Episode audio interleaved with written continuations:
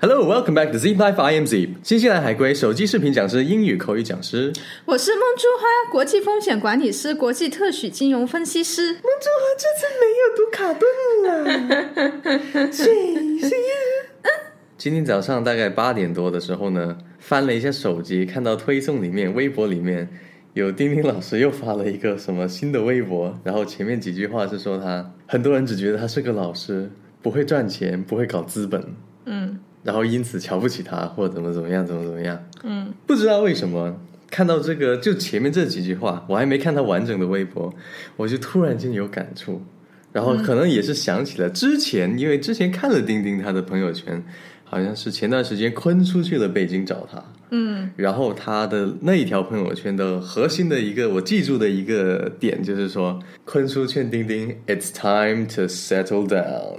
嗯，梦之花可以解释一下 settle down， 中文来说应该就是可以说是什么安定下来，或者是安稳下来。嗯，就是叫安心加稳定下来。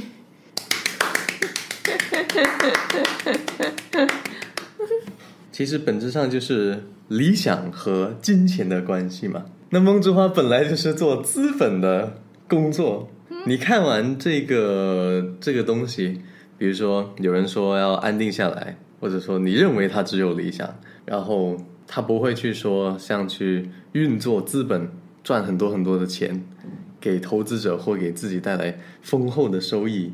嗯，你觉得资本跟所谓理想的一种关系你是怎么理解的？我觉得呢，其实这两个东西呢，它也不是说是一个就是完全对立的东西，就主要是看你的理想是什么。如果你说我的理想是做一位好的老师，我就是想去教学生，然后希望跟学生就是希望看着学生成长什么之类的，这种他可能就我就是潜心在教育上，然后我就不会说去想着弄资本运作。但有一些人的理想就是比如说我要扩大规模，我要赚更多的钱，那他这种的时候呢，他就是要跟资本进行一个结合。你刚刚说到这，我倒是挺好奇的，扩大规模这可以算是理想吗？还是目标？那如果有些人他就是假设有的人他觉得他的那个就他出生就是为了就是做一间很大的企业，然后就是为了可以赚更多的钱，或者为了上市，或者为了怎么样，就他的理想更多的是数字化的，我这个人生出来的意义就是要把任何我见到的可以扩大的东西尽可能的往数字上的扩大。嗯，可以这么说，就是看自己能挑战到多大为止。嗯，这也 make sense。 后来我又翻了坤叔的公众号。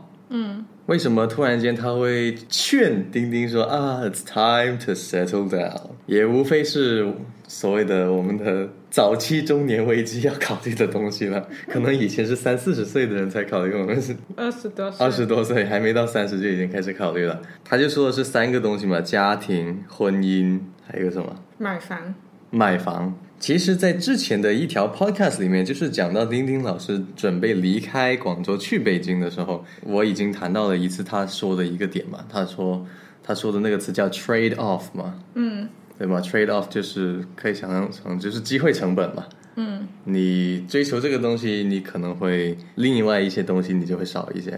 嗯，就你到底要的是什么？那梦之花，按照我们就是表面上的一些信息，你觉得丁丁老师为什么还没有 settle down？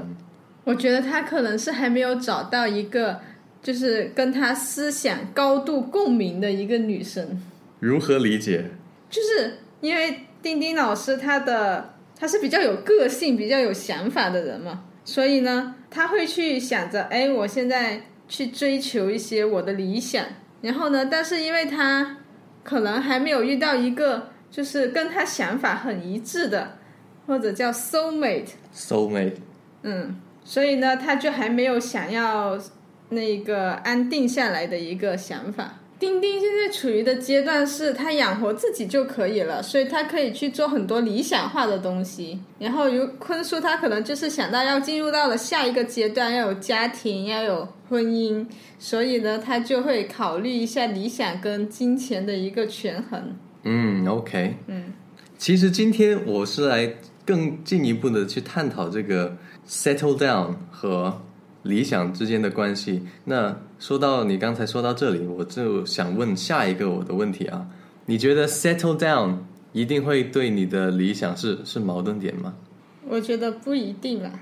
那为什么你会觉得有些人，那可能有的人是不愿意 settle down， 有的人是还没有遇到一个机会去 settle down， 是不是？嗯。我们经常说的 settle down， 可能很多人都会想这是一种牺牲，是一种放弃。像你刚才说的，因为他一个人的时候呢，他只用考虑自己的生活成本，然后呢，他的时间支配可以自己很大的自由度的去支配，嗯，然后去做自己想做的事情。但是结婚或者什么之后，这就会变成一个压力吗？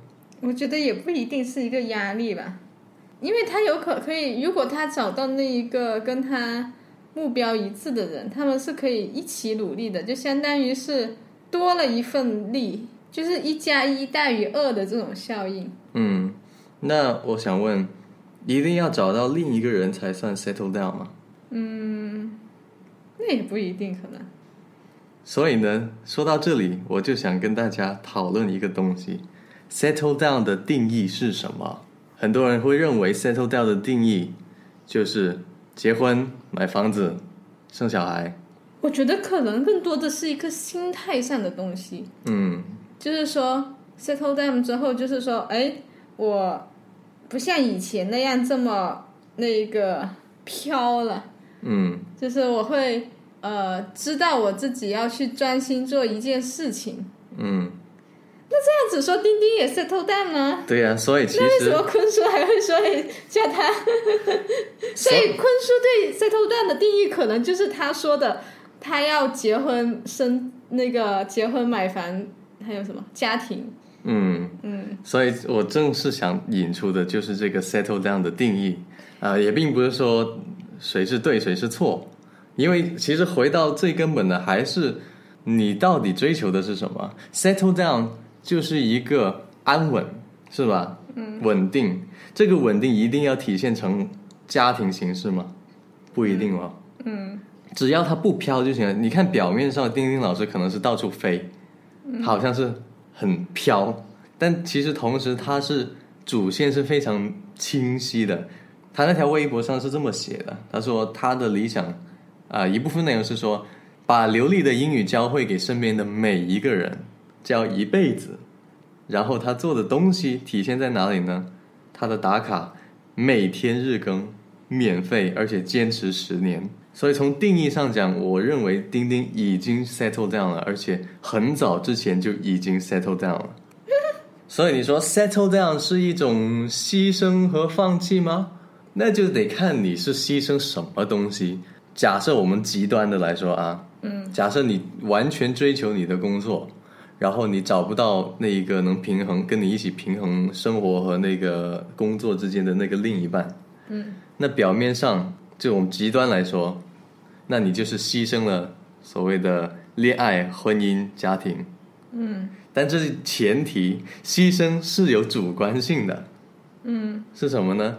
如果那东西本来就不是你想要的，那就不叫牺牲啊。所以我们不要经常拿我们自己的标准或者我们上一代的标准去衡量一个人，哦，你在牺牲什么什么东西，那东西可能就不是他想要的呀。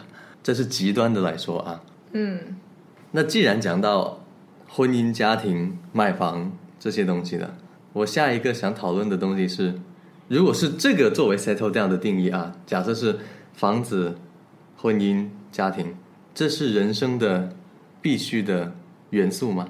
不一定吧。比如说我现在就不想要小孩，想哭。我觉得我想要生小孩只是因为我就是刚刚你说的那个，只是就不是我其实不是很喜欢带小孩，就主要是因为我觉得是一个任务，就觉得这件事情是每个人都要做的，我就先把它做了，然后我以后就可以去干自己想干的事情。所以它只是我人生中的一个，我觉得是因为别人都这么做，所以我要这么做，我才能去做剩下的事情。所以你是不是后来因为舞蹈那句话你才哭啊？我就说你如果不想生小孩，我们就不生了。我从来没有觉得好像一个家庭是要有小孩，就是我想得你是不是也会想要小孩，然后还有上一辈的人肯定也很想要小孩，所以我想那我就生了，赶紧生掉他。所以呢，这个错误就是大多数人都在犯的，就是当人家跟你说你要结婚，你要生小孩，你要买房，或者你要做什么，因为大部分人都在做这件事情，所以他们就会强加于你说你也应该做这件事情。但你有没有想过你为什么要做这件事情？就是为了别人呢。对呀，那所以刚好说到这里，把你的真心痛点说出来了。